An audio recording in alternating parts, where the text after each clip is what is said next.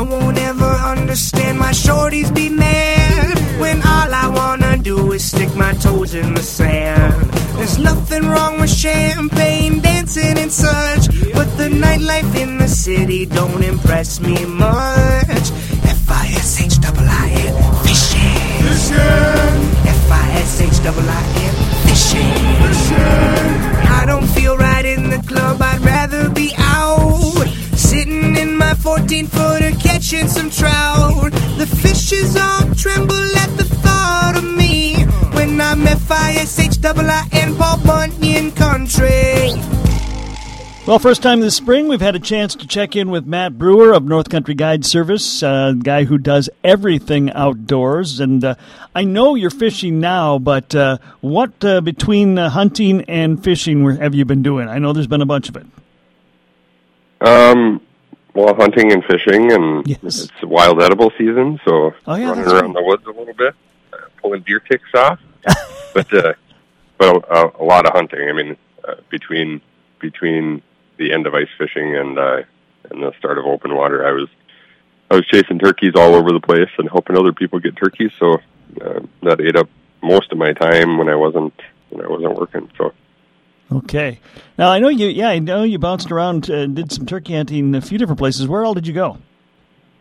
I started my season in Florida and then did South Dakota.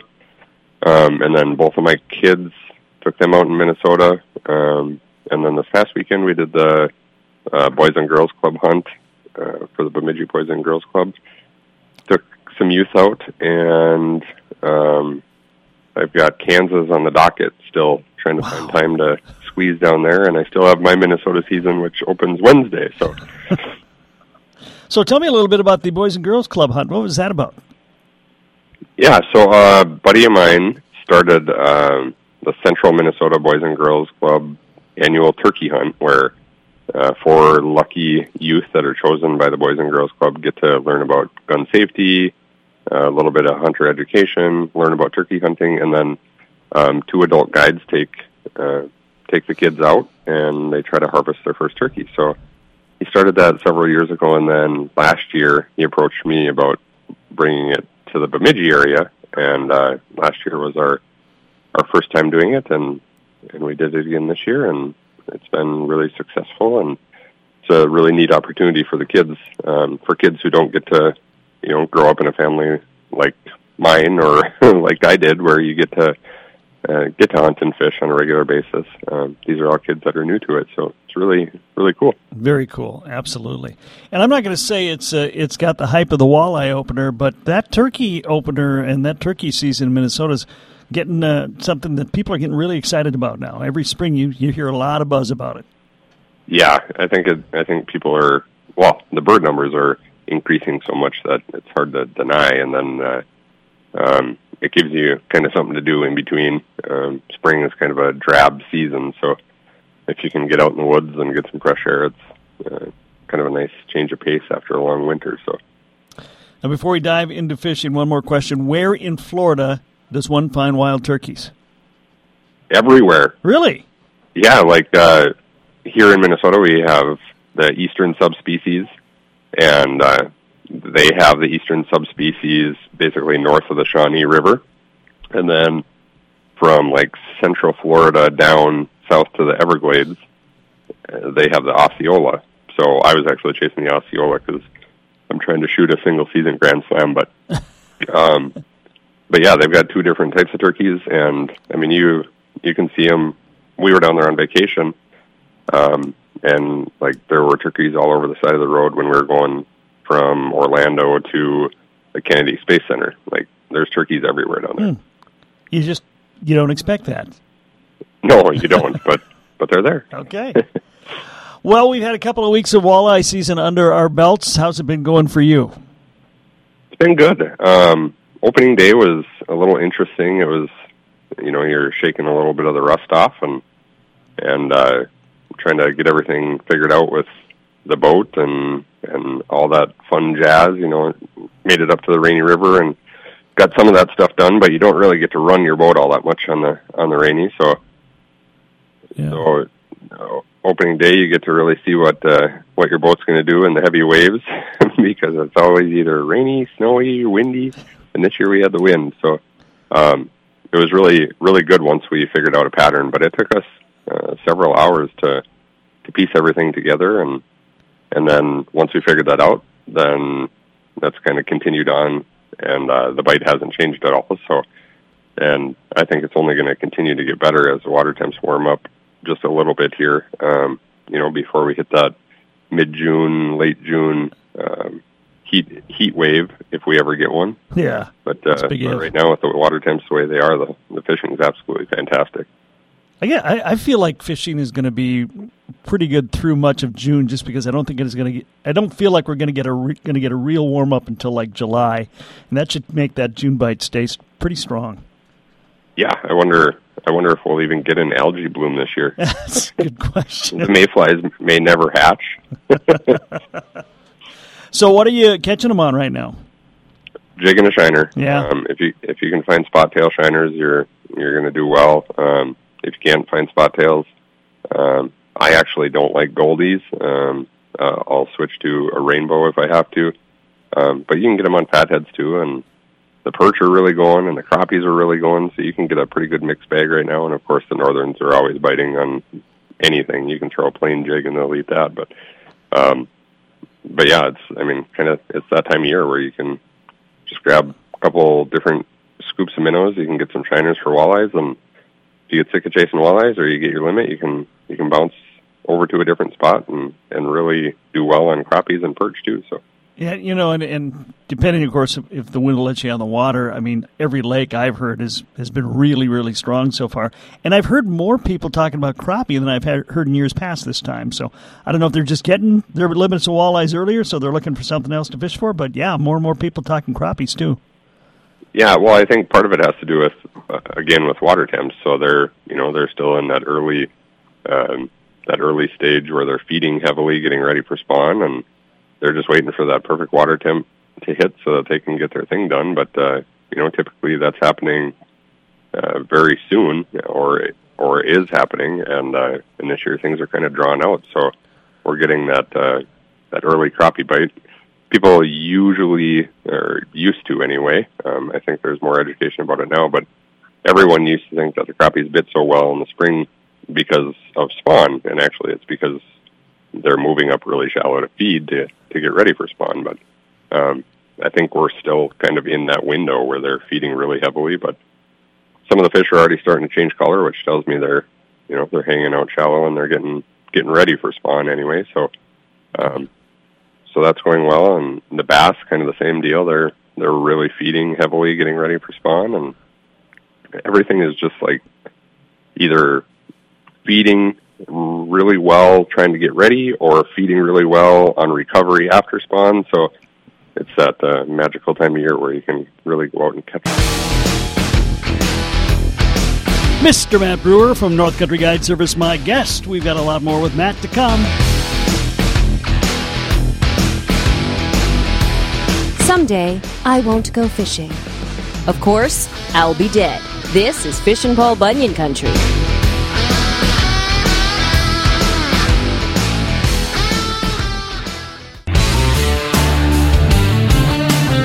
You're listening to Fishin' Paul Bunyan Country. Matt Breuer from North Country Guide Service, my guest today. We were talking a little bit about the bass opener last segment. And Matt, so it sounds like it's going to be a good bass opener? Yeah, bass opener should be absolutely fantastic. Now, will you be fishing bass this weekend?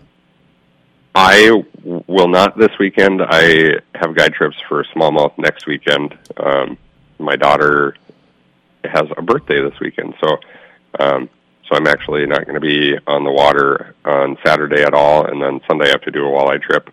Um, okay. But every, almost every year, um, my daughter wants to go bass fishing on bass opener, so So last year I took her out and she was able to get a 20 and a half incher. So wow. we'll see if we can beat that this year. Okay. Um, so what lakes have you fished on so far? Uh, Big Turtle, Kitchie, and Bemidji. So um, kind of some of the bigger wa- bodies of water. Um, and they've all been really good. Okay. I've heard more from Irving uh, than Bemidji so far this year, but you, you like Bemidji early. I, I it's so weird. I don't like Bemidji opening weekend. Okay. Um, like I, I've opened on Bemidji a few times, just a handful, and uh, and it's always like kind of scratching to get your limit type of thing. Um, whereas other lakes like uh, like Big Turtle or Kitchie, once you find a pot of fish, you can really melee them and and you can fill the box up pretty quick. Um, whereas Bemidji, uh, on years I've opened there, it's been like pick up a fish here, two there, a fish here. Um, so I usually wait until like the week after opener, and I don't know mentally if it makes a difference uh, for for me or what the deal is, but um, I always do well um, after opener on Bemidji, and maybe it's the amount of people. I'm I'm not sure, but I, I do really like Bemidji, um, and I think maybe I just try to stay away from it for a little bit too, um, because I guide out there so much. So I like to hit some of the other bodies of water before uh, before I'm stuck on Bemidji every day. okay. So tell me a little bit about um, what else you. I, I, I, just remember seeing. I think uh, one of your posts uh, that you were writing some stuff recently. Who do you write for, and where can we see it? Oh, um, I just submitted an article this morning for um, Game and Fish magazine. Um, I write a lot for like Gun Digest, um, NRA magazines, uh, Shooting Illustrated, American Hunter, stuff like that. Um, kind of all over the place. Um, FNW publications. I mean, Hunter and Trapper, uh, Trapper and Predator Caller. There's a lot of different magazines that that will call on me for um, for filler stuff, or or that I'll query if I have a good story idea. But yeah, writing takes up a lot of my time these days, and and that's good for for guys like Jason and and uh, and Justin and Tim because if they can get out uh, get out with clients more, um, then they're happier. And and if I'm writing too much to to be able to to fish, I can always rely on them to to take people out and have a good time. So it's been it's been busy. so did the writing thing just kind of come by accident, or are you uh, somebody who was always interested in doing some writing? Well, I've, I mean, I've always dabbled in writing. Um, basically, since I started guiding, it started with like, you know, fishing reports, and then and then it turned into, hey, can you write us a how-to article on this or that? And um, I guess I've I've always done stuff like that. Places like Outdoor News and Outdoors Weekly, um, some of those smaller local regional publications. Um, I've always dabbled with some of those, and then oh, I guess all it need all I needed is one editor to to see something um, that they liked, and then word kind of spreads, and you start to get more pieces thrown your way. And if you can write and they don't have to edit the heck out of it, then they they like you that much more. So. So, how did this uh, North Country Guides juggernaut get going? It all started. no, I, I I really don't know. I mean, I I lived on Big Turtle, and we were fishing. Uh, my wife and I were fishing every day, and uh, and actually, back in the old days, um, when Tabor's bait was um, was still around, and and kind of the big bait shop in town, um, started guiding out of there, and uh, and then went off on my own and started the business, and everything just kind of started to expand from there, I guess. So. I really I don't even remember like how it started or where it started or what the conversations were like. Um, but I remember my first client ever, and they're still clients today, which is awesome. Wow. Um, and yeah, I really don't know how it uh, how it all evolved, but but it did, and I'm getting gray hair, and it's been like 16, 17 years, so well, it's moving quick. And, and how many do you have on the staff now? There's seven of us total. Okay. So it's just a good crew. Yeah, and it is a good crew. It took a long time to find the right people, but uh, I think I've got uh, a pretty good, pretty good crew right now, and everyone is really passionate about the outdoors and seeing other people succeed and looking at other people's smiles when they catch fish or find their first mushroom or you know harvest their first bear, um, stuff like that. It's it's a really passionate group of people. So And I know, yeah, I know you do all of that stuff. Does everybody do everything, or do you have some specialists? Uh, everybody kind of tries to dabble in everything, um, but certain people are definitely, you know, specialize in, in certain things. Like uh, Tim really understands muskies, um, so if he is open and can do a muskie trip, typically um, we'll let him do a muskie trip. And um, Jason is really really good with families. I guess uh, you know I I feel like I'm pretty good with families as well, but but he is really good with kids. Um, so if there's a, a group that uh, that has a couple kids with, I'll, I'll always check to see if he's open or or if it's like two uh, two younger guys. Um, they they always seem to have fun with Jason because he's hilarious and and uh, they might might not want to set the world on fire with fish, but they might want really good, funny company. And uh, Jason's perfect for that because he doesn't catch a lot of fish. no, he, he's a really good fisherman, but uh, but his uh, his attitude and and uh, his demeanor really really make it extra worthwhile. So he's a fun guy to fish with. So. Okay. And Ter- Tara really likes uh, the foraging aspect, and she's really gotten into um, being interested in in bear baiting and stuff like that. So, you know, everybody everybody tries to do a little bit of everything, but uh, but certain people definitely uh, excel in certain areas. So. And I know she's not the only one out there, but uh, I love the fact that Tara's really working hard to uh, expand further into into female hunters, and especially for that next generation. I, I, I love that aspect. Yeah, it's really cool, and she she's one of those people. She she's like the female version of me. She's got like eight million things going on at all times, and um, I really respect that. And and her work ethic is is good, and it's almost always for a good cause. So it's good to have her on board. All right, if we're going out this weekend, uh, give us uh, give us some good tips on what uh, you know uh, the uh, uh, the elevator pitch and what we should be doing for walleyes and bass. What I would be doing is, and it's pretty pretty simple. Find a find a shallow sand or gravel flat in like seven to twelve feet of water, and and those those nice gradual long uh, sand flats are are a good place to start. And I'd be pitching a jig and a shiner, or vertical jigging on the edge, or if you can possibly find any new growth weeds um, along those sand flats, you're you're going to find good concentrations of walleyes. And be sure to check around um, for your local bait shops uh, for for spot tail shiners. Call call Ethan at at Northwoods and see if he's got shiners available, and if he does, try to snag them up because I every every year I fear that we're going to run out. But uh, but if you can get shiners and you can fish that sh- shallow sand and find a pot of fish, you're going to do well.